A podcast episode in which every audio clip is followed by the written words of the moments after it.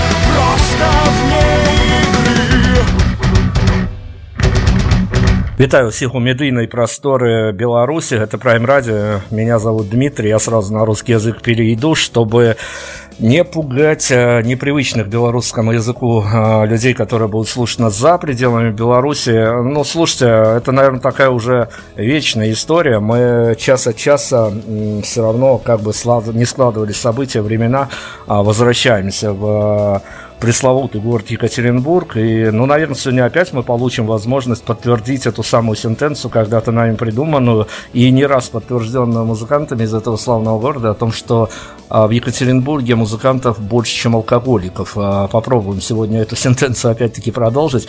А, группа Мариэль у нас сегодня Артем Герц, представляет ее фронтмен коллектива. Артем, доброго вечера. Привет, привет, Дима, привет всем, кто слушает. Ну, расскажи, Артем, мы будем общаться на «ты», чтобы всем было комфортнее и удобнее. А, правда, мы попросим тебя, поскольку не знаю, как разговор наш дальше будет э, задаваться, сложным, несложным, поэтому давай я попрошу у тебя с лирики какой-то начать, а, поскольку мы очень любим а, Екатеринбург и считаем его одной из такой музыкальных столиц, как минимум, а, а все необычные, многие необычные коллективы к нам прилетают из Екатеринбурга, мы всегда просим по возможности, чего нам только не рассказывали, и виртуально нас водили по намоленному Ельцин-центру, и в скверике мы гуляли в знаменитом, и площадку того же знаменитого храма, не храма обсуждали. А есть для тебя какое-то особенное место в Екатеринбурге, о котором ты нам, ну, вот так вот хотя бы пару штришками можешь рассказать? А, в Екатеринбурге мне очень нравится действительно эм, вот где разворачивались события, это сквер, потому что он находится рядом с театром драмы, а поскольку я актер, для меня это вообще как бы святое место. Поэтому я там, в принципе, очень люблю гулять, и какое-то атмосферное, мне кажется, это как такое сердце Екатеринбурга, и поэтому там какие-то звуки во мне отзываются. И там, кстати, очень некоторые песни Хорошо, ну давай попробуем разобраться с твоей подачей, поскольку ты человек с места, что называется, инсайдами обладаешь. Расскажи, как тебе кажется, почему все-таки а, действительно такой поток, неиссякаемый поток, это не какая-то вспышка, как было с, в свое время с Владивостоком, который поставлял на экспорт а, в столице музыкальной мира и вашей страны. А, у вас год за годом появляются новые интересные люди, причем там разброс абсолютно разный, разностилистический, но всегда это а, более или менее интересно и актуально. Как тебе тебе кажется, что-то особенное, воздух особенно в Якате, или что происходит, что столько классных музыкантов оттуда вываливается? Слушай, слушай, я не знаю, потому что до Екатеринбурга я музыку в принципе не писал. Я долгое время был ударником, я с, Велико, с Великого Новгорода, там, в Великом Новгороде, и когда приехал в, Екатер... в Екатеринбург, не имея как бы опыта написания музыки, вообще как это все делается, оно как-то пошло само собой. Я пока не могу это объяснить чем-то. Скорее, Екатеринбург, в принципе, очень она, знаешь, столица, театральная столица, очень музыкальный город. Здесь огромное количество творческих людей. И для меня Йобург это что-то такое среднее между Питером и Москвой. Это большой город, но при этом здесь люди какие-то немножко другие, что ли. Я не знаю даже, как это назвать. Я вот пять лет здесь живу и до сих пор этой магии понять э, не могу. Ну и музыкальная тусовка здесь э, очень сильно отличается от того, что есть, допустим, в столицах, там, в Питере и Москве. Не знаю, как в Беларуси, в Беларуси не было еще пока ни разу. Вот, надеюсь, что попаду. Вот. Но в Екатеринбурге как-то так не знаю, может быть, горы влияют, без понятия. Может, действительно воздух, воздух какой-то другой. Но как-то вот так. Тоже можно... вполне себе про горы действительно теория. Но мне, наверное, самые поразительные, поразительные моменты, как э, мне рассказывали ваши согорожане, музыканты-артисты различного толка стилистической направленности, опять-таки повторюсь, чтобы не быть увлеченным в какой-то субъективности, а рассказывали, что Екатеринбург как-то по-своему переживал пандемию, а в Беларуси про пандемию всегда интересно услышать, потому что у нас этого ничего не было, мы тут ходили, улыбались, целовались, но, как мне говорили ваши музыканты о том, что Екатеринбург прям штыки воспринял, это Екатеринбург такой вольный город, и попробуй его заставить соблюдать а, всякие там масочные режимы, режимы самоизоляции. А а вот ты в тот момент, э, когда, опять-таки, тут же и москвичи, и питерцы рассказывали мне о том, что у них а, буквально какой-то м, ступор, когда они видели за окнами, за окнами вымершие миллионники, и этот постапокалипсис, который, казалось бы, только на экранах мониторов имел место быть, а, являлся в реальности. А, ну, расскажи, как тебе на, на твоем фоне город, как тебе показался, как ты сам, как ребята из коллектива переживали всю эту пандемийную историю? Слушай, для нас это всегда вызов. Когда случается подобная какая-то штука, вот, да, если пандемия, э, это всегда вызов, потому что э, такие события, как пандемия, это м, там выживают сильнейшие, и это всегда этап новый для чего-то нового. Мы ни, ни разу, например, не пробовали играть онлайн-концерты. Это, в принципе, странная штука, мы ее не очень любим, когда нет аудитории. Но мы попробовали, и благодаря этому у нас э, и аудитория тоже прибавилась. И вот как-то это все на конвейер так встало. И, слушай, мы даже играли какие-то концерты, у, нас своя студия, и люди, которые захотели приходить, они приходили. Естественно, мы там все меры соблюдали, но для нас это какой-то вот действительно вызов был. А когда случается такая подобная штука, мы такие, ага, окей, что с этим можно сделать? У нас многие группы загнулись на самом деле, вот которые э, не сильно известные.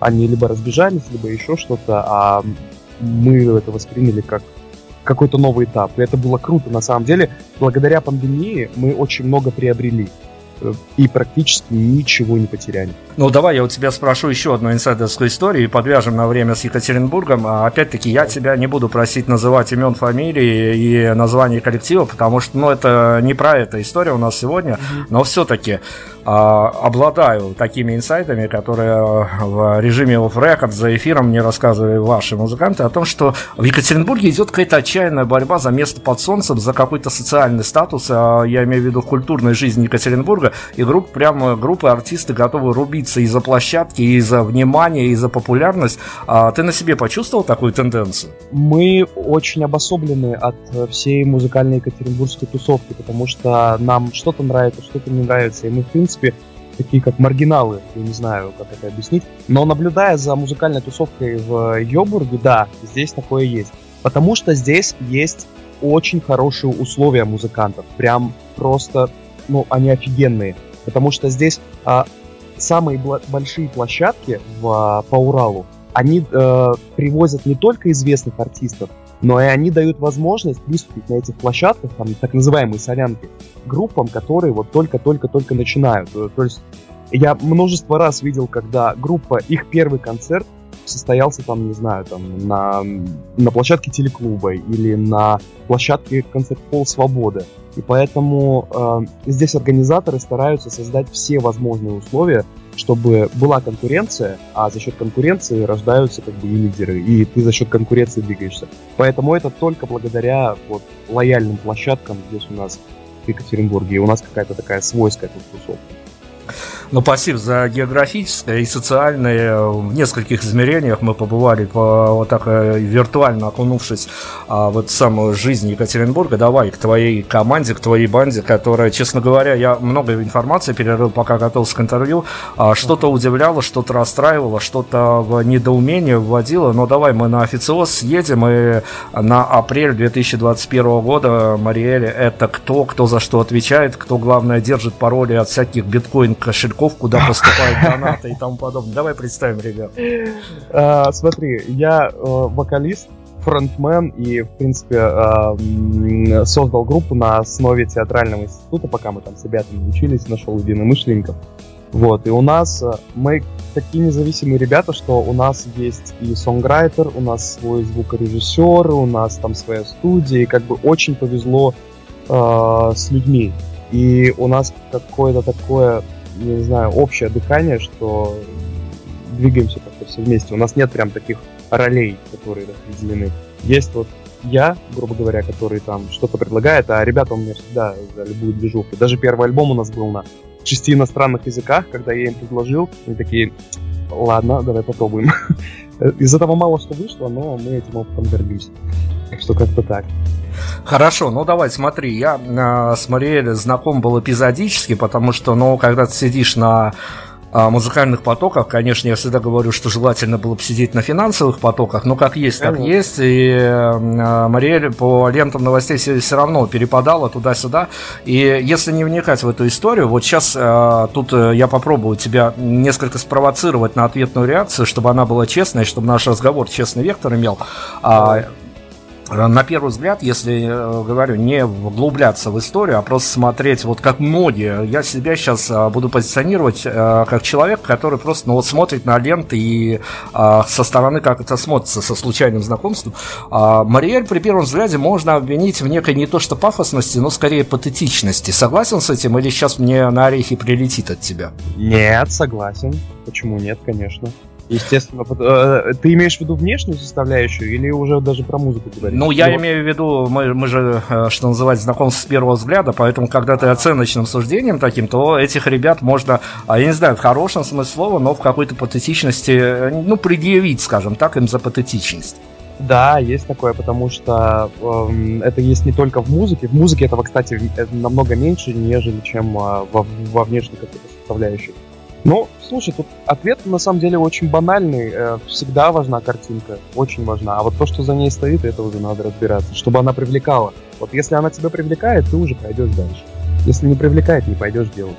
Я, честно говоря, очень редко сталкиваюсь с такими историями. Мне их не хватает, потому что, а, ну, каждая группа, каждый артист все-таки волей-неволей соблюдает свой медиаобраз и старается не выходить за его рамки, чтобы, не дай бог, не разрушить а, тот, э, ну, даже мифическое состояние, которое выработалось у слушателей и у поклонников. Вы же, конечно, дернули меня постом в соцсетях относительно а, накануне выхода второго альбома, когда прям вот со всей честностью искренностью, ну как читалось, я не знаю, как писалось, а, mm-hmm. признали, что в первом альбоме практически вас самих как а, неких сущностей то и не было, и вы пытались от разгадывания формулы хита до прям вот а, сделать на потребу, на удовольствие публики. Расскажи мне, пожалуйста, а, вот за этими постами, такими откровенными постами, а, все равно же ведь а, есть некий риск, а, не то что просто потерять аудиторию, а, скажем так, а, вселить в нее некое непонимание, чего уж говорить об аудитории, если даже музыкальный журналист падает в ступор от таких экзорцисов. Есть а, а, риск огромный, мы на него идем сознательно, потому что мы сами стараемся быть честными и хотим честную аудиторию, потому что, слушай, мы много пытались, вот как ты говоришь, и как в посте было, правильно заметил, разгадать формулу хита. Это все идет от того, что когда группа очень много занимается музыкой, уже хочется зарабатывать с этого деньги, да, допустим. Уже хочется, я не знаю, какой-то статус, чтобы тебя куда-то приглашали. И вот на первом альбоме мы пытались это сделать, пытались какие-то сочинять хиты, пытались э, выходить на международный рынок. Вышли на него, но не, не настолько, насколько хотелось бы. А, но мы поняли, что живя в России, эм, э, это, на мой взгляд, бесполезная абсолютно тема. Э, педалировать там на языках или на еще чем-то. И мы решили просто... Мы, мы этот альбом записали буквально... Не записали, написали буквально практически за одну ночь. Большинство песен. Только там две, по-моему, песни было написано, там они там 2-3 года у нас лежали, и все. Просто за одну ночь.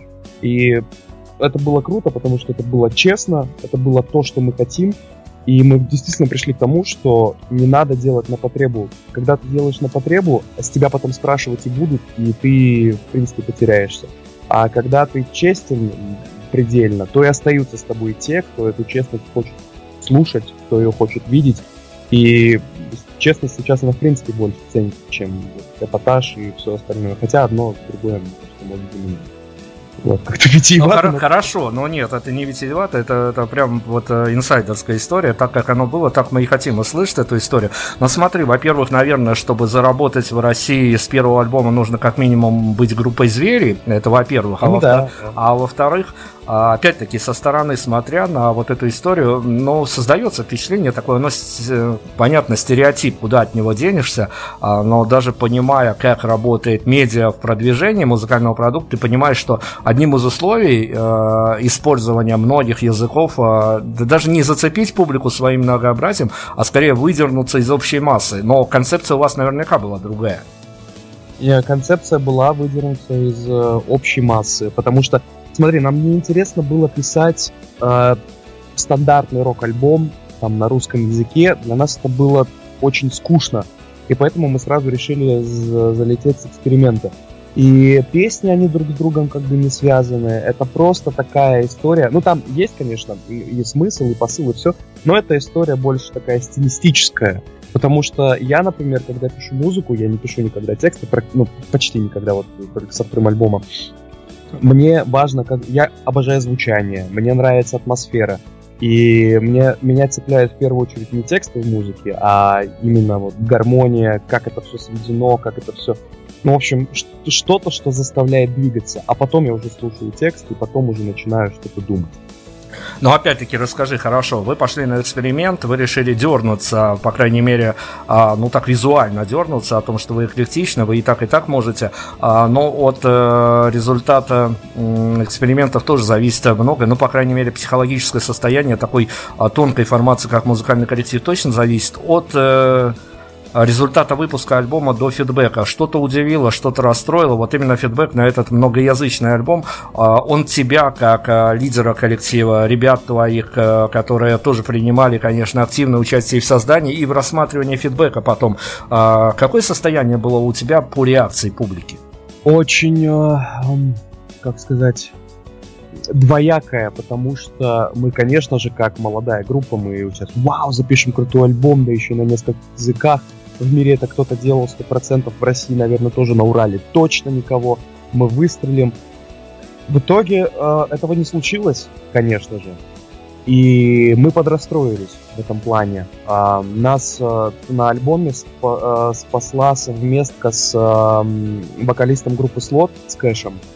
А, вот как бы за счет нее этот альбом очень хорошо выстрелил. И, ну как выстрелил, в принципе, на, как, на какой-то уровень поднялся. Но либо нам не хватило ума, а, мы просто, видишь, не совсем знакомы с пространством, с медиапространством, как это все продвигать, потому что мы музыканты, и мы сейчас как раз ищем человека, который а, может нам помочь. Но фидбэк а, на тех людей, которые были уже с нами и которые пришли к этому альбому, меня очень насторожило то, что не было отрицательных отзывов совсем. Ну вот даже по комментариям и по тому, как мне писали в личку, там, ребятам, еще кому-то. То есть отрицалого не было практически никакого, и это очень сильно насторожило. Это вроде как-то должно обрадовать, но э, мы такие ребята, которые любим критику конструктивную, чтобы очень э, расти. И поэтому мы немножко так, ну, типа, что? И мы этого не поняли, и такие, ну окей, пойдем дальше.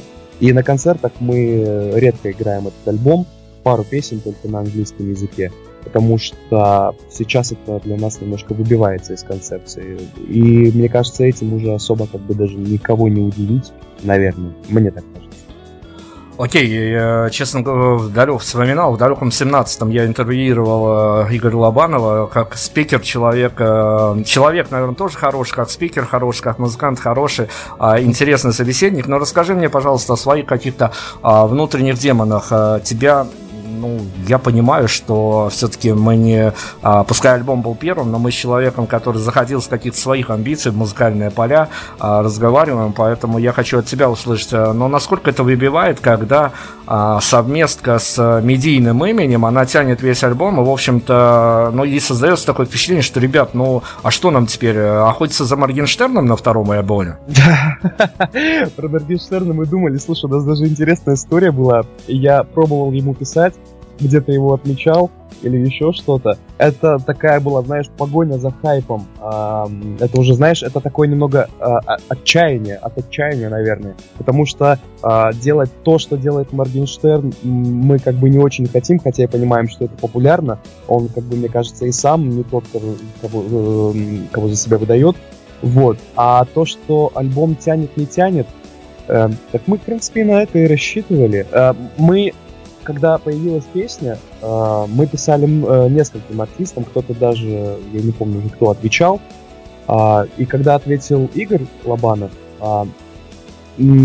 стопроцентная уверенность появилась, что это должен быть он, потому что мне он, как бы из российских артистов, то, что вот должно быть на треке, был ближе всего. Ну и работа с ним была, ну, просто. Он работал так, как будто он работал над своим треком. Меня это очень сильно восхитило, и мне это очень сильно польстило. Потом мы еще встречались, мы несколько раз грели группу слот, вот. И он от нас как-то отзывался и рассказывал про нас на концертах. Но это, конечно, я не буду врать, это молодой группе очень сильно помогает, и не пользоваться этим, наверное, было бы глупо. Но у нас такое не потребительские отношения, а, наверное, все-таки какие-то больше приятельские были. Поэтому то, что это потянуло альбом, так это нам помогло. Давай мы тогда уйдем на музыку, потом перейдем уже в более нынешнюю реальность, поговорим о втором альбоме, который уже Давай. А, лишился языкового разнообразия, но приобрел какие-то концептуальные черточки, там тоже все интересно. Рекомендуй, пожалуйста, а, нам, что мы поставим в эфир, причем а, ты же должен понимать, что в эфир за главную композицию второго альбома мы точно не поставим. Да, я понимаю, она... мы тут себе очень сильно свинью подложили в этом плане и палки колеса понавтыкали. А ты имеешь в виду первого или со второго? Со второго, да, альбома? А тут уже на твое усмотрение абсолютно. Песня называется uh, Rats in the Bottle. Она, по-моему, первая в альбоме. Группа Мариэль у нас сегодня в центре внимания. Мы вернемся и будем э, э, дальше путешествовать по истории начинающего коллектива, который весь в раздрае, весь в метаниях. Но это самая интересная история, поверьте мне, потому что э, люди, которые выпустили 10 и 15 альбом, вокруг них работает пиар-компания и пиар-менеджеры, и даже нанятые хейтеры, э, чему мы тоже прям документально можем подтвердить, кому чего интересно, что хейтеров нанимают на зарплату, громкие коллективы. В общем, ладно, не об этом история, музыка, дальше вернемся.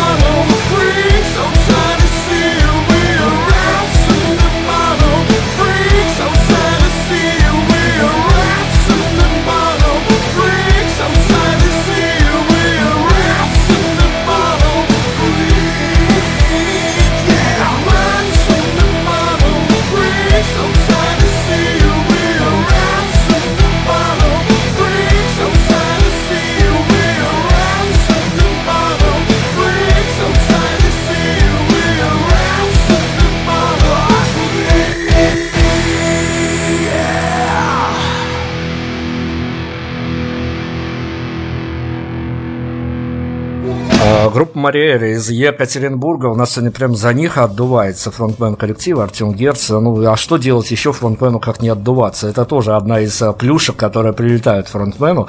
А, ну, давай, смотри, опять-таки, символизм. 14 февраля альбом с названием Love Is а, и с разными итерациями. Когда читаешь сопроводительный документ к альбому, у, диву даешься, как могут ребята откровенно в один ряд ставить любовь а, почти от, люб, от любви к государству к стране до любви к наркотикам и всяким родом суицидальным позывам. А, расскажи мне, пожалуйста, вот эта вот э, история с пережитыми эмоциями вот э, первого альбома, который и зашел, и не зашел одновременно в э, глобальном масштабе, а провокационное отношение к публике в хорошем смысле слова, вы э, никуда уже не оглядывались или наоборот оглядывались, учитывая ошибки, когда вы, ну, по крайней мере, э, намечали пресс-релиз к альбому номер два? Нет, вообще не оглядывались. Мы забыли про первый альбом полностью, когда садились э, писать песни ко второму альбому.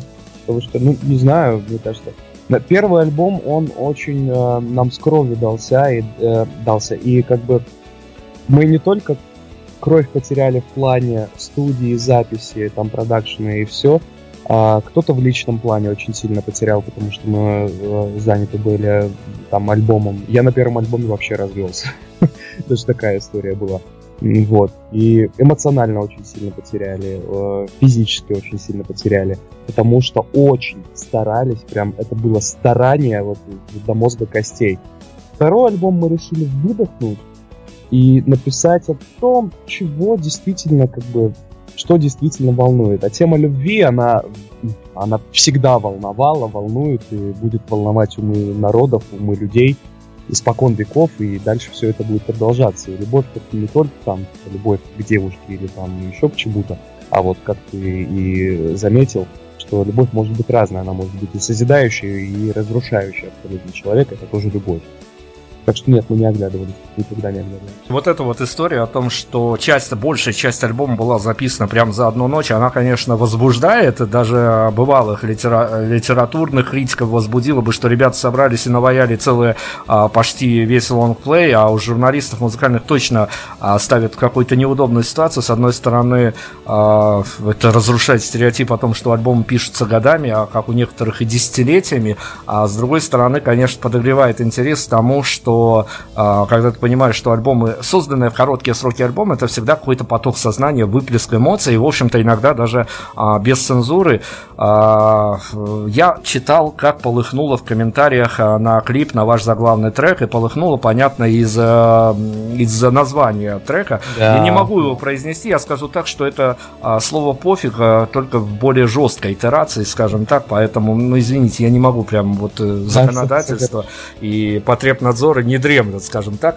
Но смотри, опять-таки, э, понимая от того, что шишки набиты были при первом альбоме, с другой стороны, я понимаю музыкантов, которые не откажутся от э, мата не в плане мата, а в плане того, что это выражение эмоций, в плане того, что, ну вот бывает такая ситуация, сменив слове одну песню, одну ноту, и она тебе уже самой кажется абсолютно ненужной и даже противной временами, но все-таки, зная все эти подводные камни, ты, э, отвечая даже в той же ветке в комментариях, ты с каким сердцем, с какими, я не знаю, горящими глазами или наоборот, а бывает состояние потухших, э, потухшего взгляда, потухших глаз, отвечал на, ну, достаточно деревянные реплики о употреблении ненормативной лексики в песне. Да, я вообще нисколько не удивило. Мы думали, что этот клип вообще там я не знаю, Роспотребнадзор увидит его и заблокирует, но мы пока не такие заметные для этого, поэтому мы такие, ладно, пусть будет. А то, что я очень удивлен, то, что полыхнуло на название, а не... А, ну, это я уже, наверное, про клип говорю еще, про клип попозже. А, слушай, слушай, но у нас мат — это очень такая распространенная штука, особенно среди местных, ой, не местных, а известных исполнителей, которые это, ну, и как бы и по поводу, и без повода. А здесь это действительно, как ты заметил, это, знаешь, иногда бывает, вот по-другому не скажешь.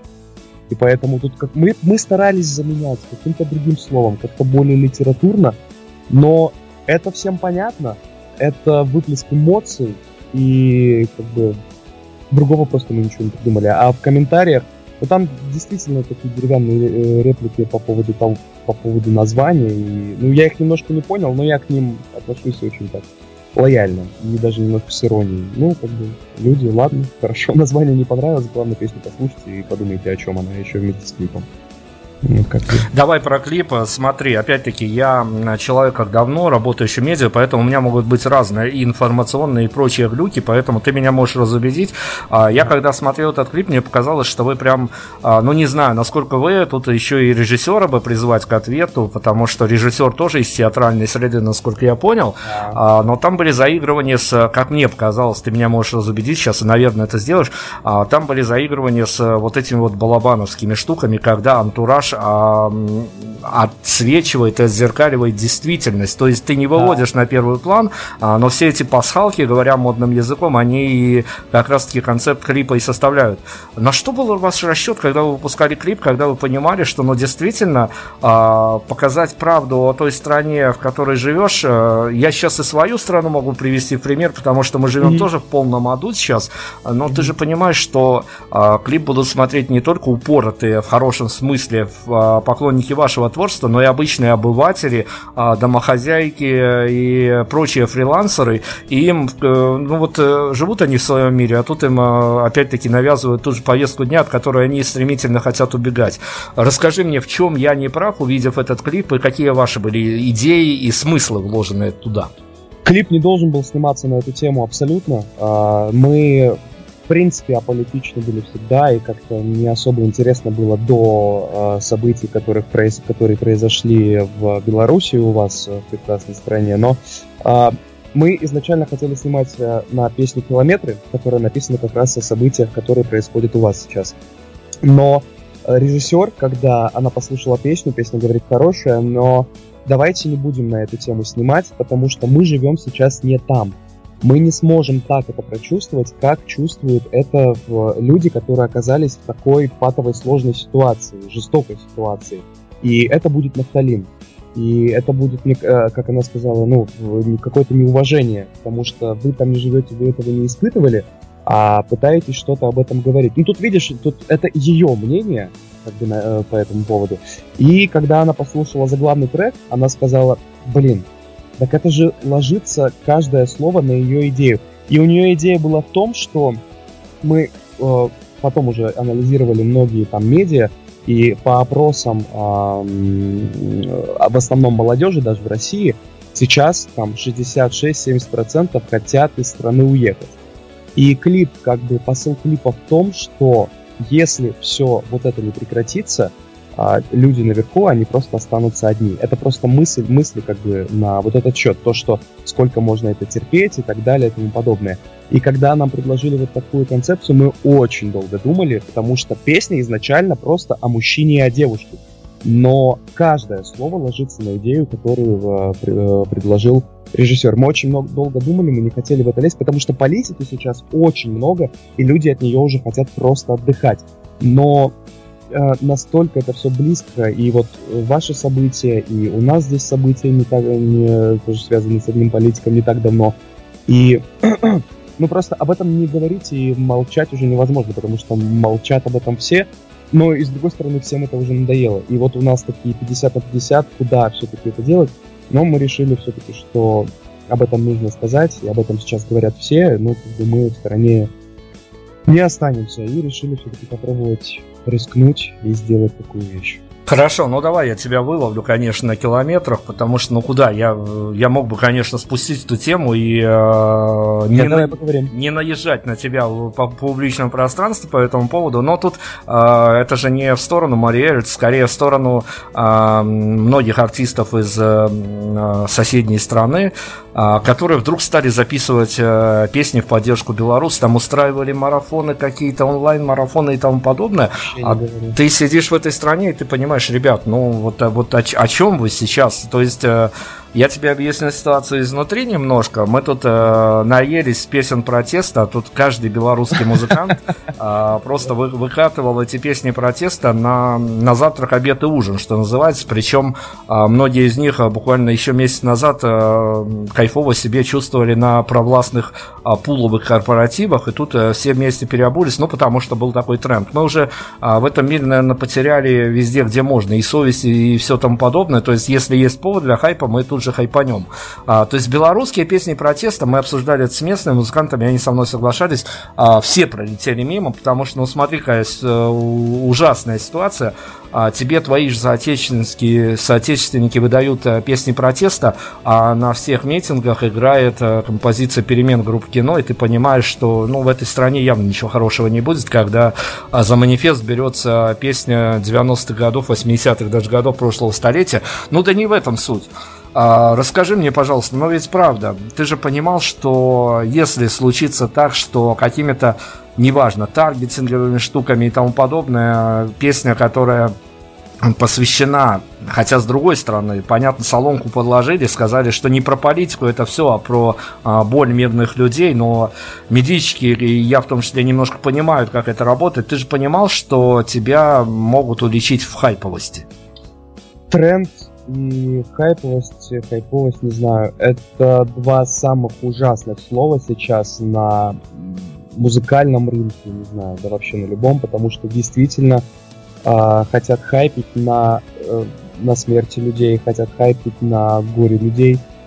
Именно поэтому мы не стали снимать э, клип на эту песню мы здесь согласились с режиссером, потому что это не очень хорошая вещь, когда на этом на все. Был соблазн, огромный соблазн. Я вот честно тебе говорю, что просто раздирали сомнения, что как бы нельзя, потому что у меня там тоже в Беларуси некоторые знакомые есть. Такого нельзя делать, потому что ты тут ля-ля-ля пишешь песенки, как вам плохо, мы вас тут здесь поддерживаем, а люди там, извините, дубинки в задний проход получают. Но это как бы, это вообще это несравнимо. Поэтому мы не стали этого делать, но скрывать а, то, что песня написана об этом, мы тоже не стали. А, я тебе знаешь, что скажу? Я написал ее на курсе, а, тоже очень хайповала она на эту тему. Э, артистка Рита Дакота, может быть, слышал такую? Я не тоже слышал, я тебе могу много историй про эту девушку рассказать, ничего плохого не имею, но все-таки там очень много подводных камней. Опять-таки, чем а, позиция работника медиа отличается от человека, который просто участвует в процессе? Ну, давай мы Риту Дакоту оставим в стороне, я понял, о, о ком и о чем ты говоришь, даже да, понял. Да, да. Так что продолжай, конечно. Да, подводных камней очень много, ну ладно, не будем об этом. А, я был на ее курсе, на музыкальном курсе, типа там, как стать э, богатым, знаменитым э, без денег и связи, это полная чушь. Вот, но я с этого курса все равно очень много получил в плане опыта. И на, этой, э, на этом курсе я начал писать эту песню. Песня изначально писалась про мои каких-то внутренних демонов, про мои переживания здесь и сейчас, которые я переживаю. Но когда в Беларуси начался весь этот ужас, замес, я не, никогда в жизни, даже в своей стране, не наблюдал за какой-то политической повесткой. Даже там, если людей бьют или что-то еще, для меня это казалось, что это где-то там далеко, и меня это никогда не затронет. Но когда я подписался в Телеграме на всем известный канал, который все это транслировал, и когда я смотрел эти видео, и когда, я не знаю, может быть, просто я созрел к этому времени, и когда осознавал, что это может случиться и с нами, и как я не могу передать всех эмоций, то, что я реально не спал несколько ночей, вот там 9, 10, 11, да, я, я могу путаться в цифрах, все, все вот этого происходит, все вот все это происходило да, да, да. Э, в августе. И когда это все смотришь издалека, я, я ночью не спал, я через каждые там 5 минут, 10 минут, час заходил в Телеграм и смотрел это все, и у меня просыпалась не жалость и не сострадание, у меня просыпалась огромная злость и агрессия к людям, которые так. Мне физически хотелось поехать. Я понимаю, будем честны, что я этого делать, э, конечно же, не буду. А, поехать, но у меня действительно был такой порыв, и, я не знаю, в этом поучаствовать, э, с вот этих вот ОМОН. Блин, ну они же тоже люди, ну как так возможно? Я понимаю, что это происходило, это происходило Э, если посмотреть историю России, да не только России, это, это происходило всегда, это происходит сейчас, и это будет происходить. Это происходило гораздо жестче, были жестче репрессии, и они были... Э, все идет как-то по одному сценарию. Но ты же живешь это здесь и сейчас, и ты смотришь это здесь и сейчас. Одно дело читать историю, а другое дело, когда она вершится на, буквально там на твоих глазах. И когда я представил, что ко мне сейчас домой ворвутся и будут э, Э, у них будет карт-бланш на все, и они будут делать все, что хотят, и ты для них просто какое-то животное непонятное. Меня это очень сильно подогрело, и я не знаю, и в песне мне не хотелось тоже выражать агрессию, потому что и агрессии много, и сострадания очень много, и попытался найти какую-то такую середину. У меня, я, у меня этого не получилось, это я знаю, этого не получилось от слова совсем. И текста я никогда не писал, но это, кстати, первая песня, на которой я первый раз в своей жизни попробовал написать текст. И вот как-то вот так вышло. И хотели снять, Ну, смотри, в категоричности о том, что не получилось, я тебе буду возражать. А, я, конечно, апологет позиции, что это очень сложно написать на удаленке песню о страданиях соседнего народа, не зная всей да. информационной картины. И я в довесок, наверное, только скажу две вещи, а, очень важные, не столько, для, наверное, для тебя, сколько для слушателей с моей стороны и с твоей стороны, а, чтобы все понимали, как оно есть на, на самом деле, потому что ну, мы же, кроме музыки, должны должны что-то, какую-то инфоповестку для людей подсвечивать, которую, может быть, они нигде не услышат и не увидят. Во-первых, а, все давным-давно знают, живущие в Беларуси, что Беларусь это полигон для тех испытаний. Испытания на полигоне Беларуси проводятся на те вещи, которые потом транслируются в вашу реальность, а там разница может быть разная, от, от года до нескольких лет, но тем не менее мы, живя тут, знаем. И второе, самое важное, о том, что а, моя главная претензия была в том, что и твоя песня. И многие песни, и даже сошедший с ума лидер э, группы Танцы Минус Питкун написал песню О, да. на смерть одного из минских героев. Я понимал, что а, все питаются повесткой из нескольких источников, и убедить э, своих знакомых, своих друзей мне помогла абсолютно случайная история. Убедить всех знакомых, из, которые живут за пределами Беларуси, мне помогла совершенно случайная история, когда я э, пользуясь служебным положением, скажем так, предложил э, богоспасаемому телеканалу «Дождь», который прям за поем вел телетрансляции из э, воюющей, полыхающей Беларуси, а, я им предложил о том, что, ребята, ну вот у вас ангажированные политологи, вы сразу знаете, что, что они скажут, и они попадут в вашу редакционную политику. Дайте мне возможность выйти в эфир и рассказать, как все обстоит на самом деле э, с позиции не провластного и не оппозиционного человека, а просто рассказать правду. Меня прям завернули, и все, и больше я я не мог даже обратиться в этот богоспасаемый а, ретранслятор революции в Беларуси, но там понятно, я не в обиде на ребят, потому что у них своя а, редакционная политика и какого-то объективного мнения там не надо. Поэтому это ремарка относительно того, что вот как, как стоит реагировать, всегда нужно находить, наверное, какие-то объективные источники. Объективные источники это просто найти каких-то, я не знаю, 5-6 человек ВКонтакте, в Фейсбуке, людей, которые живут в Беларуси, просто написать, ребят, как вы там, 2-3 ответа честных вы точно получите, поэтому да, не, не ориентируйтесь на средства массовой информации, пусть они даже такие красивые, завернутые оболочки, как дождь. Давай мы опять уйдем на музыку, иначе мы с тобой упадем в политику надолго, это плохая да, идея. Да, я долго могу об этом говорить. Это плохая идея, а, так что давай снова на музыку и снова от тебя рекомендации. Ну, давай, наверное, раз мы про километр говорили, этот трек и послушаем. Молодец, я абсолютно тебя поддерживаю. Как раз-таки в конце беседы это все попадет. Э, ребят, смотрите, мы вам дали ремарку такую, а вы дальше расслушиваете. А у меня претензий к э, текстовой, к смысловой составляющей это нет. Я понимаю, что у каждого действительно может нахлынуть, каждого может забрать под информационной повесткой. Поверьте мне, а, мне тоже хотелось писать какие-то дикие колонки после э, возвращения Алексея Навального и всего того скотства, что происходило но я журналист, и я, к сожалению, понимаю, как это работает. И если бы меня дали какой-то, а, попросили какой-то прогноз о том, как это будет дальше и что это, я бы, понятное дело, вас не порадовал. Так, так что давайте радоваться музыке. Группа Мария у нас сегодня. А, слушаем музыку, дальше вернемся. Prime Radio. Ваш правильный выбор. Слишком долго закрыта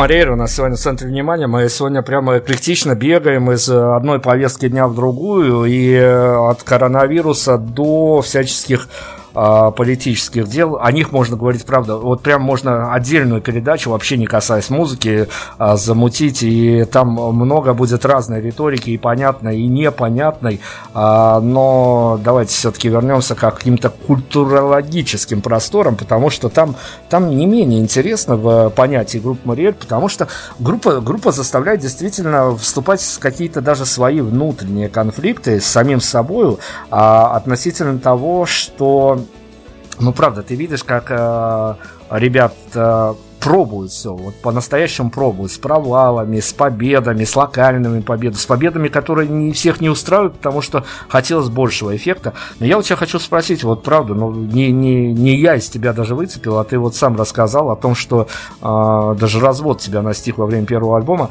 А, скажи мне, пожалуйста, я не буду тебя спрашивать о том, что можно было бы стать звездами, съездить туры где-нибудь в Подмосковье к чертям собачьим разгромить гостиничный номер и попасть в ленты агентств, ощутить себя рок-звездами. А, но, ну вот, давай о мотивации поговорим. Вот эта вот жертвенность, а, понимая, что где-то у тебя в повседневной жизни рушится, а творческая жизнь это, ну, эпизоды, это концерты, эпизоды, но ты все равно возвращаешься в реальность и разрушить свою реальность в пику того, чтобы потом ощутить себя... Ну, где-то есть такие люди, которые, музыканты тоже жертвуют и понимают, что для них а, творческая свобода, она превыше всего. Ну, расскажи, пожалуйста, а, о своей истории, вот э, понимая, что где-то рушится за пределами творчества. Ты чем себя мотивируешь продолжать все это и перешагивать все эти ямы и канавы на своем пути? Рушится абсолютно даже не какая-то вот просто меньшая часть, рушится большая часть. Потому что я отбитый э, вообще на голову по поводу музыки, потому что я с детства, у меня все родители слушают, я с детства на концертах и так далее и тому подобное, насмотревшись, наслушавшись. И я очень много потерял в плане финансовом, в плане личностном, э, э личностном смысле, в плане каких-то там пресловутых тех же отношений там между, между ну не пресловутых, ладно, перебедняюсь, э, отношений между людьми, между друзьями, между как между девушками и все, да вот правильно ты сказал, что развелся. Это всегда дается очень тяжело, очень сложно. Сейчас это у меня опять такой же этап, я переживаю тоже разрыв с человеком. И все это потому, что, ты понимаешь, это никто никогда не воспринимает как... Эм, мне говорят, вот ты хочешь стать там крутой рок-звездой, качать стадионы, типа, а у меня более какие-то приземленные мысли, там, работа, семья, дети в Сочи, там, раз в год слетать или там раз в полгода. Но просто, действительно, come on, что, что, что значит... Я просто хочу быть успешным в своем деле. Музыку никогда, особенно на первых этапах, да, вот на, на, которых, на котором мы сейчас находимся, этап прослойка людей, которые наблюдают у нас на вот данном этапе, э, не воспринимают это как бизнес, не воспринимают это как э, то, чем ты можешь заработать, не воспринимают это как э, твое что-то такое личное. Не, то есть вообще абсолютно никак. Музыка заработать, да пфф, вообще невозможно.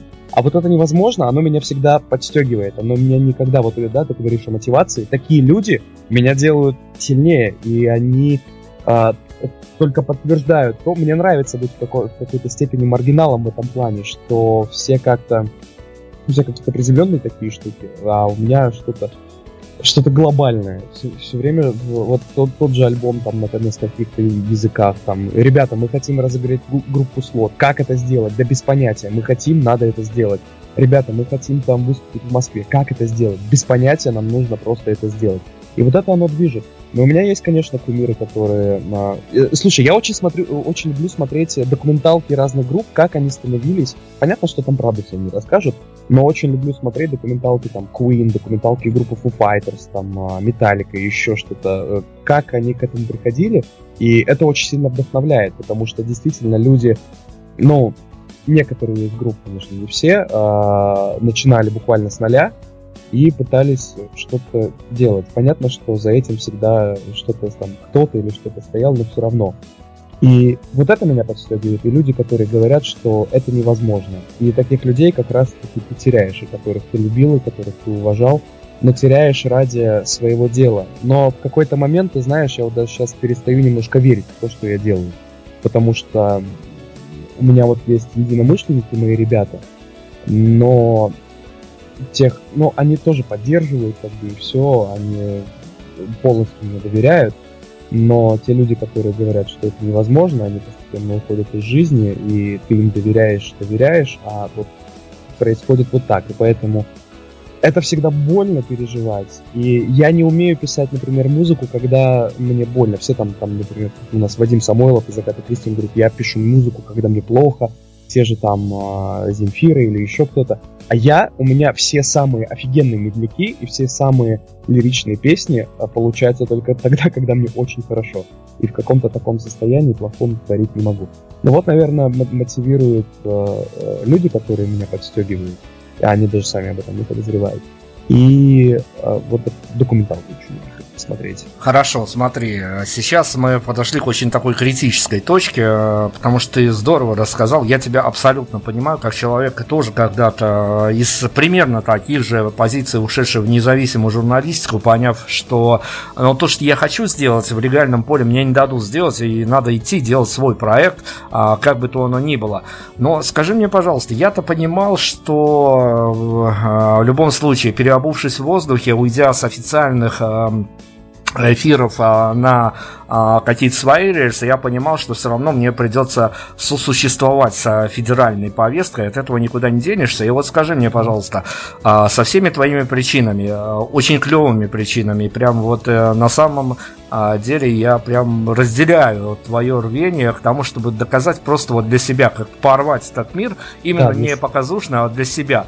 Но ты же понимаешь, что когда-то появится одна, две, три а, вот эти вот а, ну, я не буду просто как работник медиа, не имею права не говорить плохо, но с другой стороны, они злейшие враги вот этих вот глаза, глазастых девушек а, с пониманием того, как надо сделать, и они тебе придут и распишут, рас, а, рассекретят, а, расскажут, что Артем, ты делал до этого клево, но все ты делал не так. Сейчас мы тебе покажем, как сделать, и все твои принципы, все твои, они прям тебе проведут такой коучинг, в, в течение а, двух часов которого ты поймешь, что, ну да, наверное, да. А, и даже если у тебя дела пойдут в гору, ты поймешь, что а, вот это придет к такой же ситуации, как с первым альбомом, что а, подписчики растут, просмотры растут, а Артема там уже и нет. Да, я понимаю, о чем ты говоришь. Точнее, я не понимаю, я не бывал еще в такой ситуации, чтобы к нам много приходили, э, говорили, ребят, вы делаете не так и делаете вот так, но тоже обращаясь к опыту там, к иностранным коллегам, э, мировым, конечно же, а, тем же, там, не знаю, ну, допустим, Рамштайн, а, как, им, когда им сказали петь на английском языке, они сказали, нет, мы не будем. Ну, там, в принципе, просто гениальные. Вот. Я, я не знаю, как я себя поведу в этом плане, потому что я очень доверчивый, и вот это отчаяние, которое во мне сейчас, оно присутствует, оно даже превалирует, оно, знаешь, оно во мне говорит, типа, вот главное, чтобы пришел человек и сказал тебе, как надо, и тогда ты достигнешь того, чего хочешь. Но когда я начинаю моделировать себе эту ситуацию, я очень прям умею это делать, и впихивать себя в те, я, как, я как актер профессионально играющий в театре, впихивать себя а, в те обстоятельства, в которых ты никогда не жил, я, наверное, понимаю, что да, это ждет крах. Но вот эта погоня за тем, чего ты хочешь, она, она очень сильно мешает. И ты, наверное, думаешь, что да, если сейчас придут тебе там э, тетя, дядя и скажут, как сделать, ты, скорее всего, на это поведешься, тут я отвечу честно. Вот. Но как будет на самом деле, не знаю. Пока, пока не могу понять. Пока к нам так вот так прям не приходили. Окей, давай как театральные актеры, как судя по фоткам, судя по песенному материалу, который я могу переосмыслить уже не техническим взглядом на фотографии, а каким смысловым и эмоциональным даже больше. А, ну, встань на защиту актерской братьи, что ли, потому что я сейчас с позиции Uh, ну, мы общаемся в закрытых чатиках, uh, журналисты хорошие и разные, общаемся, обсуждаем то, что творится с медиаповесткой, где-то что-то даем какие-то рекомендации, но тем не менее, не знаю, то ли триггером явилась пандемия, то ли триггером явились события, где вся, скажем так, политическая вертикаль в твоей и моей стране рушится, да никак не разрушится, но дело другое. Люди немножко стали по-другому относиться к каким-то смыслом. А, то есть э, всех задолбала уже повестка федеральных каналов, никто не слушает федеральное радио, никто не смотрит федеральное ТВ, все ищут какие-то смыслы в а, тех же интернетах, ищут себе новых героев, ищут себе производителей смыслов. И вот что я могу точно ответить, вот абсолютно опираясь на закрытые репорты, могу тебе сказать точно, что какие бы ни были звездные артисты театра и кино, им куда меньше доверяют, чем а, музыкантам, писателям, поэтам. И ровно, то, ровно потому, что мотивируются о том, что театралы, э, театральные актеры, киноактеры – это те люди, которые проговаривают текст, который им влаживают в рот, а музыканты, э, музыканты писатели, поэты, они творят. Э, станешь на защиту актерской братьи? А, встану, потому что сейчас, если проследить то, что сейчас а, слушает народ, я называю это музыкой фастфуда. Это фастфуд, который очень быстро пережевывается и выплевывается. И я с тобой здесь не соглашусь, потому что работая в театре и видя, какой приходит зритель и на какие спектакли приходит, в отличие от до пандемии и после пандемии, это совершенно два разных зрителя, потому что я, слушай, блин, я, я сейчас перестану защищать, потому что у меня другие мысли появились. Ладно, а, если наблюдать за музыкой, сейчас нужны герои музыкальные людям, потому что люди уже потерялись, они не знают, чему верить, не, не знают, а, куда идти, и а, с точки зрения музыки, вот смотря кто у нас сейчас на Олимпе, те же пресловутые, господи, Моргенштерн, Нилетто и так далее, людям нужен праздник людям нужна картинка, э, людям нужны танцы, особенно сейчас поколению ТикТока и всего остального. А, людям нужен попкорн. А, да даже в кино сейчас, э, ну ты просто посмотри, что идет вот в, пандемию. Единственная комедия свободная, э, которую можно было посмотреть, это непосредственно Каха. Я думал, я думаю, ты знаешь, что там какой скандал. Не-не, давай, давай мы не будем про это. Вот правда, не, не, а, ладно, не ладно. хочется пошлять наш эфир, правда, честно. Окей, хорошо. Окей, да, согласен. Вот. А театре Слушай, ну и в театре, наверное, такая... Да, наверное, все-таки такая же тенденция. Это вот сейчас, это здесь сейчас размышляю, потому что раньше людям хотелось думать. А, приходить и думать после спектакля, во время спектакля. То, что они посмотрели, обсудить. А после хорошего спектакля ты выходишь и ты говорить не можешь, тебе нужно какое-то время. А сейчас людям хочется что-то попроще, что-то знакомое, что-то вот из их жизни. Ну это, слушай, ты, это ты хороший вопрос задал, потому что если с музыкальной точки зрения людям нужен праздник, фейерверк и так далее, чего э, инстаграмные вот эти вот, да, и тиктокеры, которые э,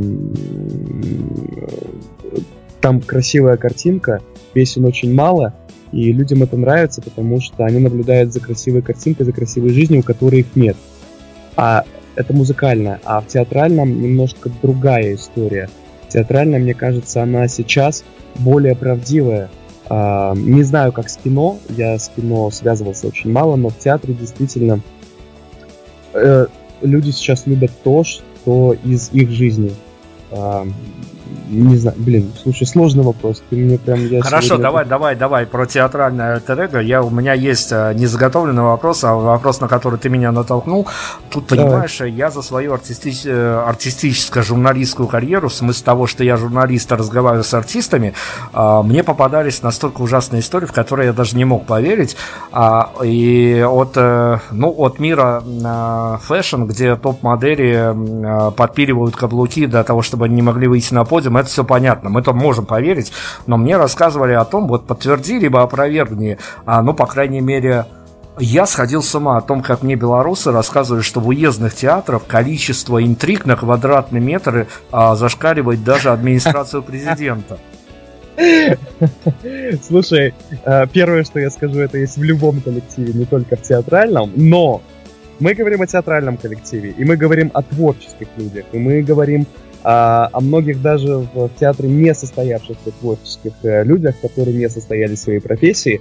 И вот такие люди, они заводят интриги, заражая всех остальных. Я эти интриги наблюдаю, э, я в них сам даже участвовал, но я стараюсь как бы абстрагироваться от этой ситуации, быть немножко над ней, и я как бы знаю э, немножко от тех, немножко от тех, и мне становится смешно. Да, это есть в любом театре, и театр это такая штука, что интриги там действительно на каждый квадратный метр их очень много. Тем, чем больше театр, тем их э, больше. У нас театр небольшой, поэтому все все про друг про друга знают, и интриги разные бывают, абсолютно. Слушай, там столько историй, это про это нужно делать отдельный эфир. Прям честно понимаю, что работая в медиа и делая интервью, я должен создавать картинку. Никуда от этого не убежишь. Все-таки а, человек, включая радио, он хочет ощутиться в каком-то но, мире, который Э, явно не соответствует его миру, достаточно зачастую скучному и унылому. То есть мы де- должны делать картинку, и мне всегда немножко больно, когда музыканты рассказывают о том, что ну, ты понимаешь, что музыка не заработать, мы работаем а, в офисе, работаем, где они там только не работают, от фрилансеров до а, спичрайтеров, а спичрайтер вообще красивая картинка, когда ты пишешь речь, которую произносит кто-то потом по бумажке другой, а, но расскажи мне, пожалуйста, а если случается такая ситуация о том, что узнает, что человек, который с ними присутствует в качестве а, коллеги по работе, еще и, ну, по крайней мере, целит большие рок-звезды, но пока является а, уже каким-то человеком, который завоевывает сцены, как минимум, Екатеринбурга и близлежащих городов, к тебе отношение как-то меняется, вот друзей, знакомых, незнакомых людей, которые вдруг в один момент тебя обнаруживают как а, фронтмена рок-группы? Мне в этом плане повезло, потому что меня в этом все поддерживают. В театре все поддерживают. Поддерживали, когда мы на курсе все это начинали. Никто, конечно, толком в это не верил, и даже многие, наверное, не верят. Но те люди, с которыми я общаюсь, и которые ну, следят за нами, они говорят, нет, ребят, у вас большое будущее, вы действительно растете, вам только нужны как бы, деньги и связи. Вот этот вот самый наболевший вопрос и как, и, ну, потому что без этого, я понял, что без этого невозможно. И музыкой можно заработать. Не, это, это уже довольно так, такой, э, если музыканты об этом говорят, что музыкой нельзя заработать, значит, они просто не пробуют этого делать. Не, э, музыка — это очень обширное понятие, потому что я как композитор, я пишу музыку для театров, я пишу музыку для некоторых фильмов, я пишу музыку для других московских там артистов. Мы сейчас записали с голливудским актером Луисом Менделером альбом, Тут главное желание. Если есть горящие глаза и энтузиазм, то все будет окей. Э, понятно, а другое дело, что как бы это очень быстро гаснет, особенно когда ты все делаешь зачастую один. Но если в это веришь, слушай, вера, она может горы свернуть. И я в этом убеждаюсь огромно, ну, не, не один раз в этом убедился. Если ты во что-то веришь, очень как бы примитивно, но это так. Если ты во что-то веришь, это обязательно случится. Я очень верил, что я могу зарабатывать музыкой. Я просил, я говорю, я хочу зарабатывать музыкой. Я сейчас зарабатываю. Не столько, конечно, сколько хотелось бы, но в процессе. Вот, по-моему, я ушел от ответа на вопрос. Нет, мы в конве все еще находимся, но расскажи мне, пожалуйста, это тоже важная история. Я думаю, что важная история для людей, а, которые в какой-то момент прониклись а, к творчеству Марии к твоему личному, к твоей личной харизме и поверили в тебя. А, по... Я понимаю, что я сейчас не, не совсем вовремя задаю, мне бы задать это, наверное, на пятилетие коллектива, чтобы все было понятно, там и акценты выражены, и нам точки как таки, Нам как раз таки было пять лет уже. Нет, я имею в виду на пятилетие после того, как вы раз... отыграли свой какой-нибудь стадионный концерт, а, а чтобы вы были уже ум... умудрены сединами, скажем так. Но, тем не менее, для тебя, как для фронтмена коллектива, а, вот они где-то расставлены, вот эти вот флажки ватерлинии, за которые ты понимаешь, зная, что, может быть, даже вот на завтра не тоже знаменитым проснетесь, но вы проснетесь а, как минимум упоминаемые в а, каких-то строчках информагентств и тому подобное, но тебе для этого нужно будет сделать что-то, что абсолютно идет в разрез твоей внутренней психологии. Для тебя, ты расставил для себя эти флажки, где они находятся? Сложный вопрос, хороший вопрос. Сложный и хороший. А, не знаю, были такие микропредложения вот э, из, той, из того разряда, то, что ты сейчас говоришь. А, я, наверное, готов рисковать всегда в этом плане. Даже если это расходится с моими какими-то внутренними мировоззрениями, представлениями коллектива, что там будет дальше. Но не зря же у меня есть команда, и когда у меня какая-то безумная идея появляется или на что-то согласиться, я в первую очередь говорю парням, я говорю, девчонки, я говорю, ребят, вот то-то, вот то-то, давайте это сделаем, давайте будет, будет клево, будет классно. Они говорят, нет, давай, дружище, стопори, потому что вот так, вот так и вот так. И они такой мой стоп, стоп в этом плане. Поэтому Не знаю, если выбирать в таких случаях какие-то плюшки, либо какие-то свои внутренние, не знаю. Мне кажется, я, наверное, выбрал бы как... Но, я, я, на данный момент я говорю, потому что как про отчаяние я уже говорил, что на данный момент я выбрал бы, наверное, какие-то плюшки. Но, с другой стороны, я не знаю, что будет через пять лет. И, наверное, какие-то внутренние переживания, ну, не переживания, а мировоззрения и какие-то флажки, они, наверное, будут сложны. Слушай, сложный вопрос. Ты мне сегодня я... два хороших вопроса задал, на которые я буду целую ночь сегодня думать.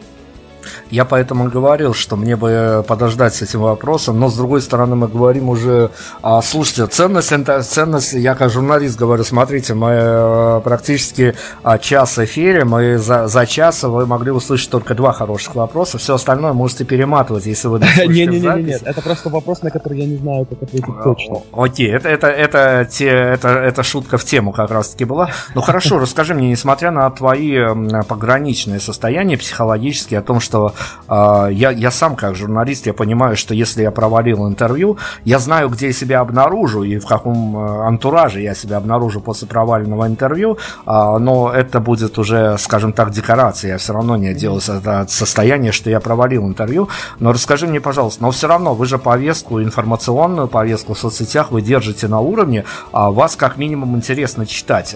Почему так происходит, несмотря на пограничное состояние, публично вы остаетесь интересным интересно читаемым коллективом.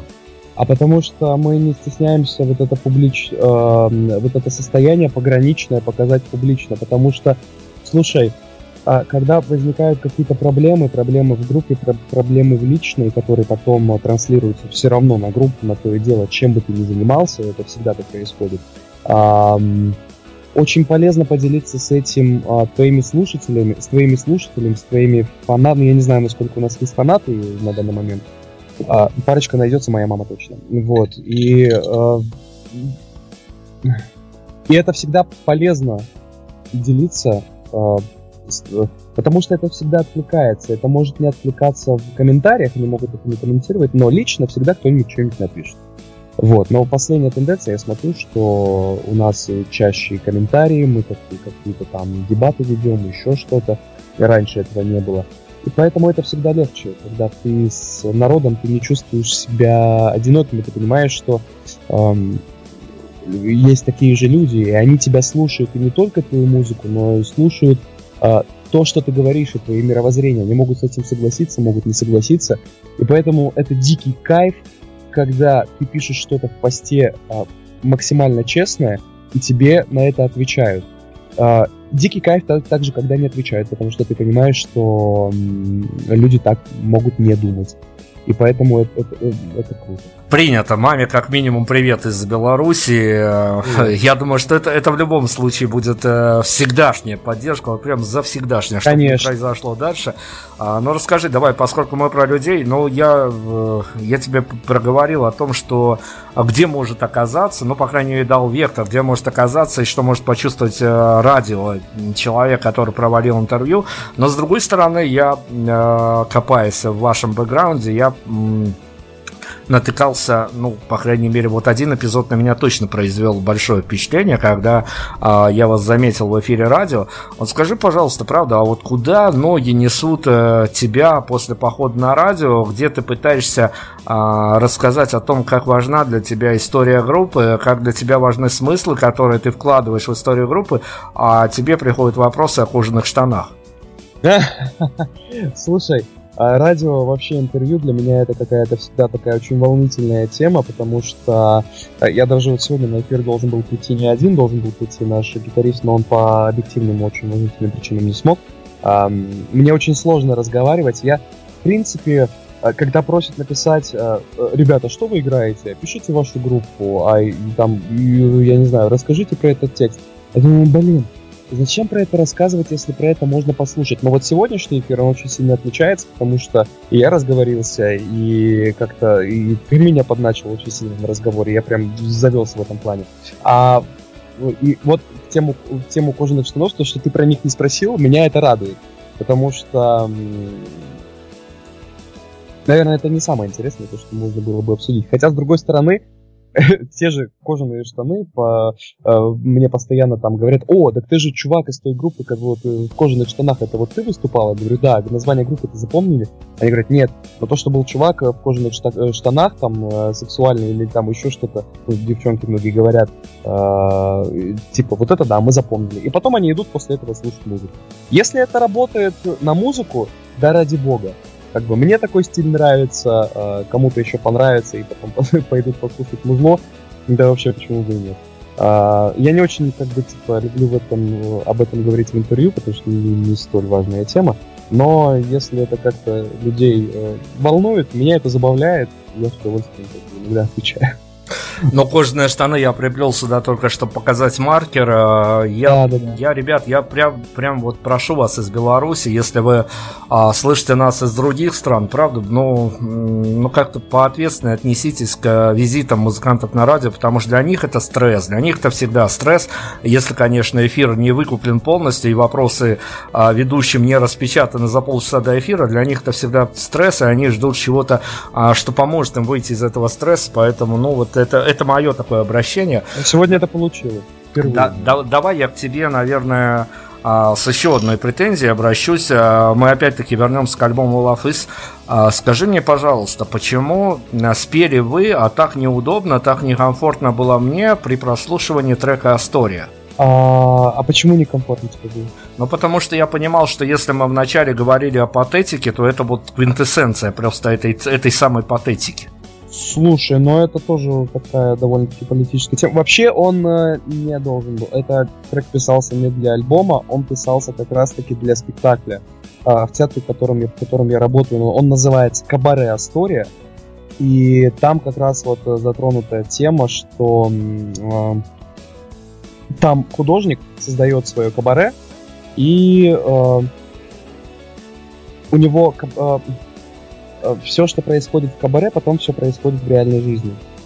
И он уже начинает путаться, что есть реальность, а что есть его кабаре. Ему кажется, что все э, люди в реальном мире говорят текстом из его кабаре. То, что он там законы какие-то придумывал, власть высмеивал. И то, что он говорил, что э, там, типа, что нельзя... Э, ну, это, наверное, нужно посмотреть спектакль, я это не, не, не объясню. Какие-то смешные законы он там придумывал, которые у нас есть, которые потом появились в реальной жизни. Вот, и он очень долго недоумевал, что, что происходит, и в итоге там немножко с ума сошел. Но это, это круто, вот. что я тебя подвел к формулировке этого вопроса. Вот объясни мне, пожалуйста, правда, я себя выловил на неудобстве, некомфортности, а, но вот именно вот этой патетики всего того, как это подается, а, просто потому, что у меня не было на тот момент бэкграунда, с которого я бы это все понимал. Сейчас ты разъяснил, мне стало немножко понятнее. Что делать с людьми, которые а, некоторые ваши пассажи, а, что с первого, что с второго альбома, а там хватает за что зацепиться, поверь мне, вот просто по опыту, а, будут воспринимать прям в лоб, не думая о том, что было там заложено, а вот им спели и пропели, и им хватило. Мы стараемся, видишь, все равно как-то объяснить, если мы, мы чувствуем, что трек как бы вообще не оттуда, но у него есть как бы какая-то история, мы стараемся ну, все-таки ну, объяснить эту штуку, потому что текст туда тоже писал не я, там моя тут музыка, а текст там писал у нас а, художественный руководитель театра. А, вот. И да, слушай, я как-то не задумывался об этом. Люди, которым интересно, они спрашивают. Но это тоже, наверное, неправильная позиция, потому что э, мы понимаем, что трек нужно объяснить, и мы его в итоге не объясняем. Ну, слушай, это, я не знаю, как поэт объяснял бы свои стихи, как Достоевский объяснял, о чем, о чем он написал. Не знаю. Никогда не задумывался и не парился этим вопросом. Ну, давай тогда задумаемся. Я у тебя хочу спросить. У тебя есть очень э, яркие представления, возможно, не всегда сопоставимые с реальностью, но есть яркие представления. И тут я за тебя прям двумя руками голосую за, а, потому что я понимаю, что действительно вот такие люди и должны побеждать в музыкальной среде, которые жертвуют многим, и которые а, просто вот фанатично уверены, в хорошем смысле фанатично, в том, что, ну, вот э, им хочется самореализоваться, у них есть талант, а тут э, в этой истории этого уж точно не отнимешь. Скажи мне, пожалуйста, если бы мы а, помечтали с тобой, не знаю, нафантазировали бы а, ну, тут от тебя лично до коллектива, потому что я понимаю, что это тоже для тебя родная среда, и это такой твой тоже маленький мир, который неотделим, наверное, от тебя. Ты э, каким бы видел идеальный медийный образ, идеальное медийное позиционирование своего коллектива, вот как о нем должны были бы писать, как его должны были позиционировать, где он должен был бы появляться. Вот если бы мир стал идеальным, идеальный медиаобраз тебя и твоей группы. Это, кстати, знаешь, вопрос из музыкального курса э, вот э, тоже Риты Дакоты. Там тоже был вопрос. Представьте себя как артиста через 10 лет. Что вы из себя представляете? Ну, давай это... я тебя все-таки поправлю, чтобы э, тут э, я прекрасно знаю э, все те коучинги, которые проводят артисты, которые мечтают научить артистов, чтобы они стали примерно такими же артистами, как те артисты, которые учат артистов. Я много слова артистов употребил, но это, это знаковая формулировка. Тут дело не в этом. Я не, я не, не пытаюсь тебя навести на то, что как бы ты сыграл по медийным правилам. Они учат инструментам. Я хочу, чтобы ты пофантазировал, вот прямо э, не завися от тех инструментов, которые используют, а вот как тебе хотелось бы внешняя составляющая, которая перетекает во внутреннюю, потому что сейчас этого очень мало, а, которая внешняя составляющая, которая очень гармонирует с внутренней, потому что сейчас а, идет какая-то дисгармония внутренняя, очень сильная, крайне сильная, и от этого идет уже образ. Слушай, наверное, это должно быть очень... Я всегда топлю за стиль. Это должно быть очень стильно, это должно быть очень а, сексуально и брутально, мощно и при этом очень интеллигентно, потому что эм, я, я, слушай, у меня есть картинка, как, как это все должно быть, но словами мне это выразить пока, пока что сложновато. Но и за этим, конечно, должен стоять огромный смысл, который, который мы, конечно, стараемся вложить. Вот со смыслами пока еще, пока еще беда. И мы сейчас э, поем о том, что просто, просто что как бы нас действительно волнует. Но я знаю пока внешнюю ну окей, давай мы со смыслами разберемся таким образом. Я тебе э, нарисую, смоделирую ситуацию, а ты говорил, что ты в моделировании очень хорош.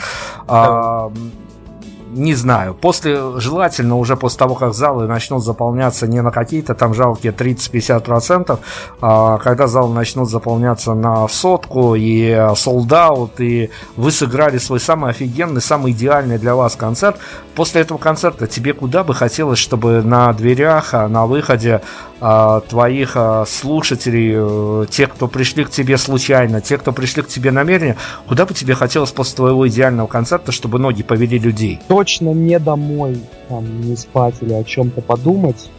А, слушай, я, наверное, сформировал э, в плане э, музыкальной группы и перейду сразу к этому. А, это, у нас должно быть всегда, это, мы всегда стремимся к шоу.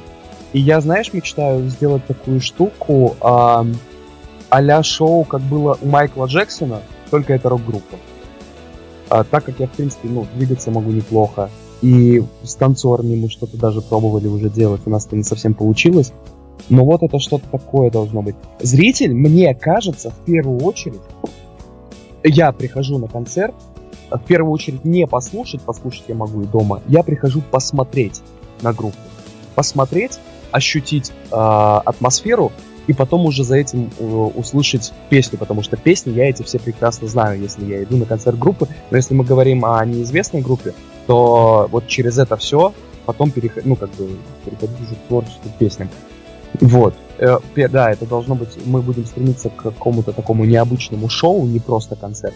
А люди, наверное, должны после этого, э, мне кажется, не оставаться одни, а объединиться в какие-то компании и пойти просто дальше, я не знаю. У меня почему-то вот такое, это очень э, примитивно, но куда-то пойти, собраться вместе в компании, там, поиграть, э, там, не знаю, на гитаре или еще что-то такое. Это очень сильно разнится с тем, что как я представляю группу и куда люди должны пойти.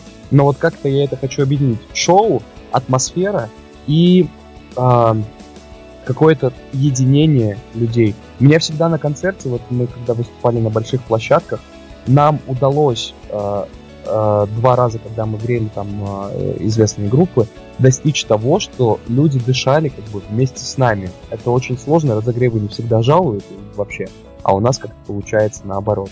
Мне хочется, чтобы люди после этого не разбредались по домам и возвращались к своей обычной жизни, а как-то вдохновились и что-то продолжили делать вместе. Вот как-то, как-то вот так. Хорошо, ну смотри, следуя за хроникой событий, а, понятно, я у тебя спросил, что бы было, если бы ты выдернул а, людей из привычной их парадигмы после похода на свой концерт. А, расскажи мне, пожалуйста, но для начинающей группы, мы все-таки будем оперировать этим термином, начинающей группы, для, для них тоже большое приключение, что ли, я не знаю, может быть, вы это по-другому называли, может, это какой-то вполне себе род-муви было такое а, в голливудском масштабе. Что для вас а, съездить куда-то, отыграть концерт, ну, на условном а, наш ТВ?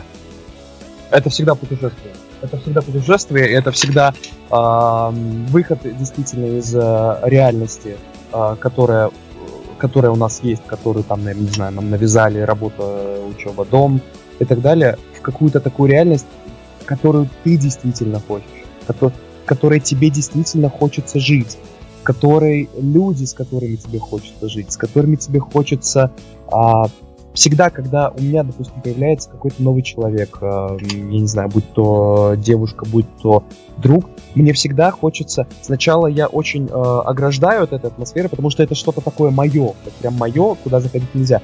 Потом, когда человеку начинаю доверять, я наоборот его в эту атмосферу, в свой мир э, пускаю. И поездка а, раньше всегда был категоричен к этому, что там едет с семьями, там с женами, детьми и так далее. А сейчас это наоборот, это какое-то такое путешествие, это единение, это создание той реальности, которую, вот я повторюсь, которую ты действительно, которой ты хочешь жить. Ты в этот момент действительно живешь. Несмотря там на то, что сколько вы денег потратили на дорогу, принесло это что-то, не принесло, зря поездка, не зря, там еще какие-то траблы э, у нас на наше ТВ там случилось, это, это все ладно, но сам процесс это здесь и сейчас. И вот эти моменты, когда ты живешь здесь и сейчас с этим, с любимыми людьми, в любимом деле, еще и ты куда-то с этим выезжаешь, тебе помогают, и тебя еще после этого там кто-то услышит, и к тебе, кто, к тебе кто-то придет, это действительно то, ради чего стоит, э, не побоюсь этого слова, жить. На самом деле. Мы обсудили, куда пошла публика после вашего идеального концерта, но взяли паузу на путешествие, чтобы и тебя выдернуть вот из, и, из понимания того, куда бы ты отправил публику. А теперь, э, ну давай, ты же актер театра, ты же понимаешь всю драматургию. А куда бы ты сам пошел после своего идеального концерта? А мне хочется всегда побыть наедине. После концерта мне хочется прогуляться. Все. Я очень критич, самокритичный человек. Я начинаю копаться, что было так, что было не так. Ребята, вот это надо улучшить. Но пришел в итоге к тому, что э, концерт это для меня как посмотреть спектакль. Мне после него необходимо подумать. Э, казалось бы, да, рокерская тема, там э, э, алкоголь, секс, рок-н-ролл и все остальное. Мы против алкоголя. Ну, это, ну, в общем, мы даже не употребляем на концертах его, как казалось бы, да, рокеры. Но это настолько устаревшая уже, настолько устаревшие взгляды, настолько устаревшая тема, что, как бы, ну, это уже, да, это мне даже кажется не современно. Но и после нескольких концертов ты, если ты еще вот что-то какие-то тонизирующие напитки пьешь, ты просто умираешь. Вот. И мне, да, мне всегда хочется побыть наедине с собой, а, побыть, если удачный концерт, то побыть наедине со своим триумфом. Если плохой концерт был, то побыть наедине вот с этими своими мыслями, самоедством и так далее. Потому что это помогает ставить мозги на место. А, потусить хочется, конечно, мы это делаем, но это происходит э, не так часто. Это происходит в основном уже там, допустим, на следующий день мы можем что-то отпраздновать. А тут все-таки хотелось бы как-то все это переосмыслить. Давай мы с тобой переосмыслим такую штуку, которая для нас тоже болезненна, но поскольку мы движемся к финалу интервью, я хочу с тобой в компании переосмыслить э, вот какую вещь, и чтобы ты сразу же, вот прям, чтобы мы без монтажа обошлись, чтобы ты дал нам э, свое видение, взгляд на видение этой истории. Мы сталкиваемся часто с тем, что нам пишут о том, что мы слушали музыку, а исполнителя, коллектива, все было хорошо, и гармония какая-то внутренняя была, и мы находили какие-то общие векторы с и музыкой в наушниках, которая у нас звучит в колонках, и с э, теми ощущениями, которые испытывали, прогуливаясь в одних, неважно, сидя дома под пледом, э, но когда вы позвали в эфир э, лидера группы, группу в целом, э, они как спикеры э, нас э, абсолютно разочаровали, просто вот абсолютно диссонансом накрыло. Расскажи мне, пожалуйста, мы с тобой достаточно откровенно поговорили, что бы ты мог а, вот здесь и сейчас, прям вот на эмоциях сказать тем людям, которые, возможно, для себя открыли нового а, фронтмена группы, и, за, и, конечно, заодно уже тем, кто, возможно, представлял себе группу Мариэль и Артема как некую такую сакральную фигуру, которая у них в мозгу была сформирована, а вот сегодняшняя наша беседа прямо разрушила этот образ. Что бы ты сказал и одной, и второй половине этих людей? Людей? А, для тех людей, которые это было что-то сакральное, они разочаровались. А, здесь у меня я ничего хитрого не скажу. Если людям нравится музыка, они будут ее слушать. Если им разонравилась музыка, допустим, да, из-за того, что они немножко обманулись э, в плане фронтмена, в плане личности, это абсолютно дело каждого. Меня это не интересует, потому что я личность, я предлагаю ту музыку, которую я хочу писать, а те, кто хочет, они пойдут за мной или за нами. А те, кто не хочет этого делать, э, как бы, в мире музыки очень много, и как бы, это все нормально. А то, что мы пытаемся создавать образ каких-то сакральных, э, да нет, наверное, мы это... Ну, мы, нам кажется, что мы этого не делаем, но у нас, наверное, это получается. Но это означает лишь одно, то, что э, мы не создаем это искусственно, это есть э, внутри всегда. Поэтому тут ничего такого хитрого ответа нет. Да, да, нет, нет. Если бы у тебя была возможность, вот прям как возьмем за какой-то вектор, чтобы всем понятно было, о чем мы говорим, а, какой-то абсолютно так вот э, твиттерную какую-то по размеру речь а, посвящение произнести. Кому бы ты э, посвятил э, самую главную песню, которую вы оставляете всегда на финал концерта? У нас есть песня она не в финале, но она звучит в середине. Называется «Куда приведут мечты». Это самая честная песня, которая есть у нашей группы. И даже если концерт не сдался или он плохой, когда мы, кстати, доходим до этой песни, она меняет все. Абсолютно все. Мне, наверное, хочется сказать, да даже не человеку, а людям, так как для меня эта тема больная, а, не бояться терять, не бояться рисковать, быть честным самим собой и никогда, не при каких обстоятельствах, не предавать близких людей. Потому что предательство это самое, а, на, на мой взгляд, огромная боль, которая может случиться от человека к человеку.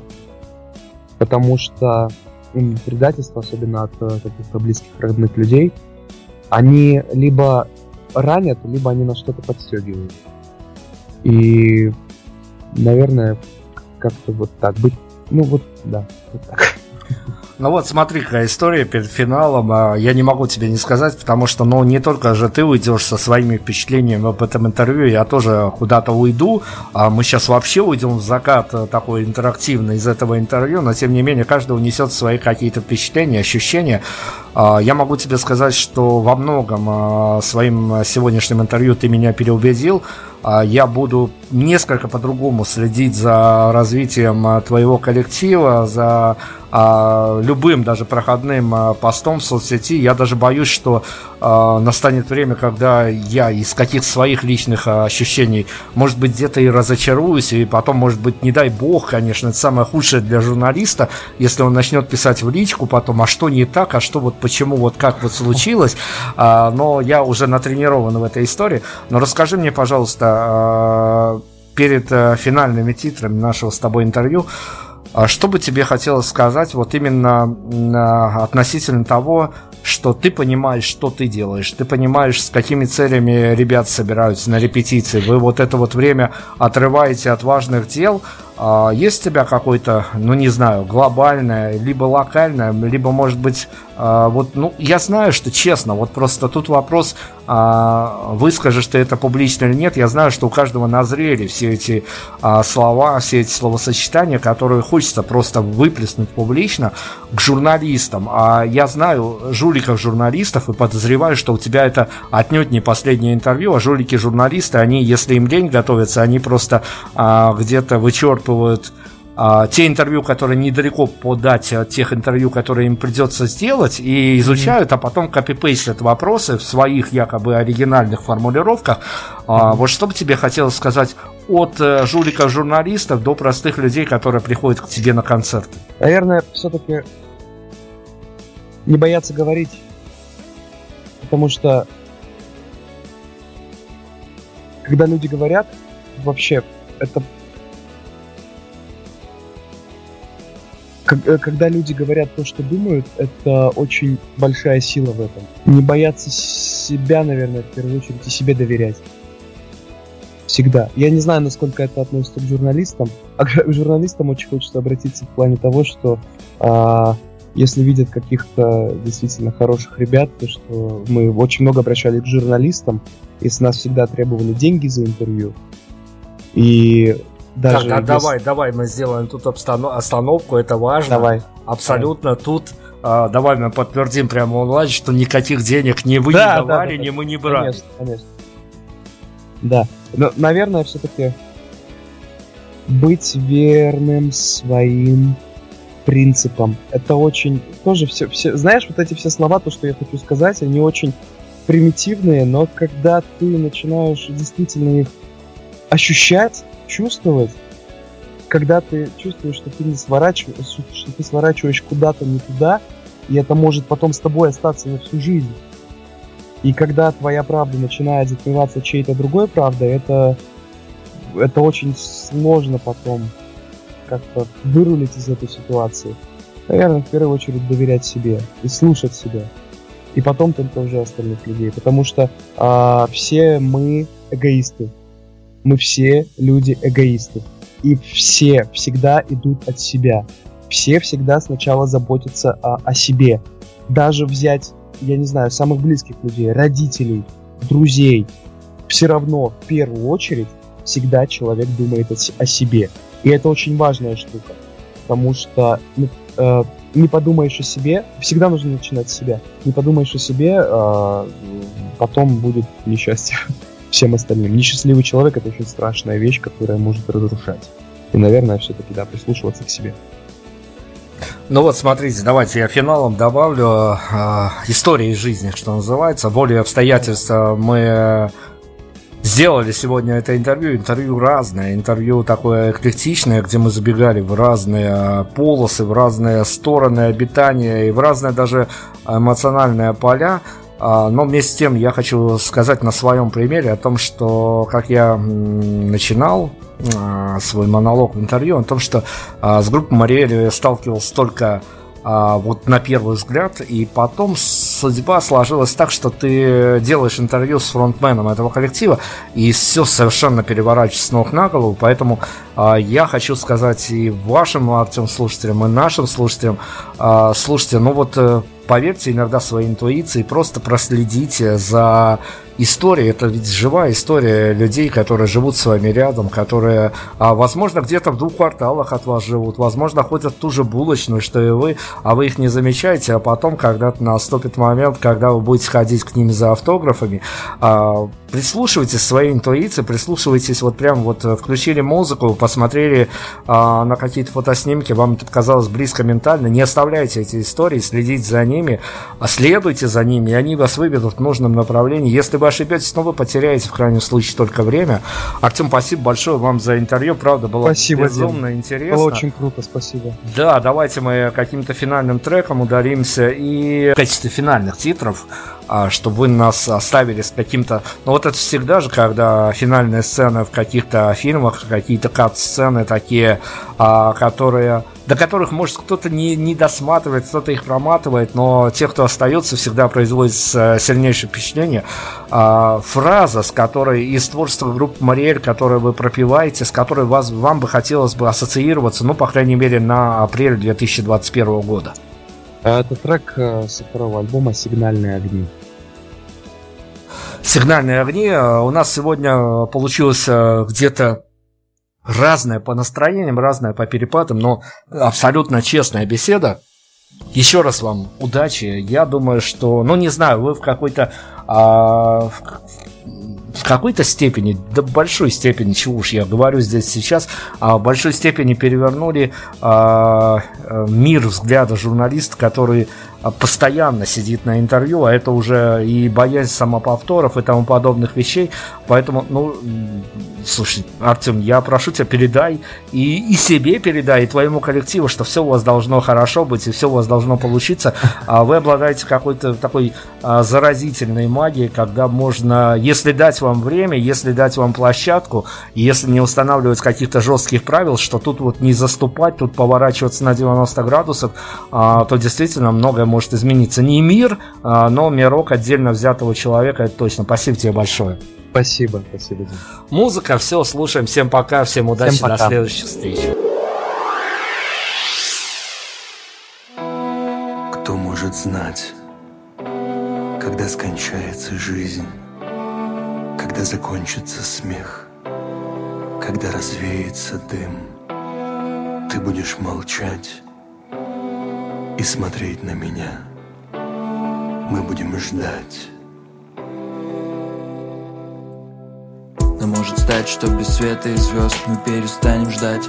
Мы пойдем под откос.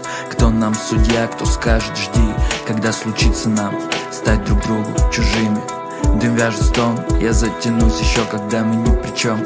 Кто виноват, кто виноват, в том ломается слог и звук. Ты где-то там, Но может стать, что без света и звезд мы перестанем ждать. Мы пойдем под откос. Кто нам судья, кто скажет жди. Когда случится нам стать друг другу чужими. Ты даже стон, я затянулся еще, когда мы не при чем Кто виноват, кто виноват, в том ломается слух и звук. Ты где-то там, я запрягаю плуг Блуждающий по словам Кто может знать, когда скончается жизнь? Когда закончится смерть Когда развеется дым Ты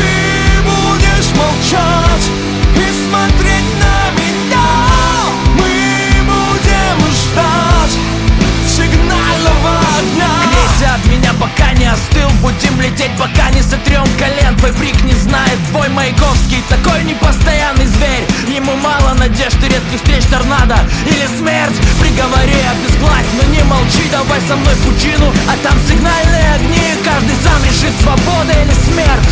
Давай со мной, да или нет? Вау! Кто может знать, когда скончается жизнь, когда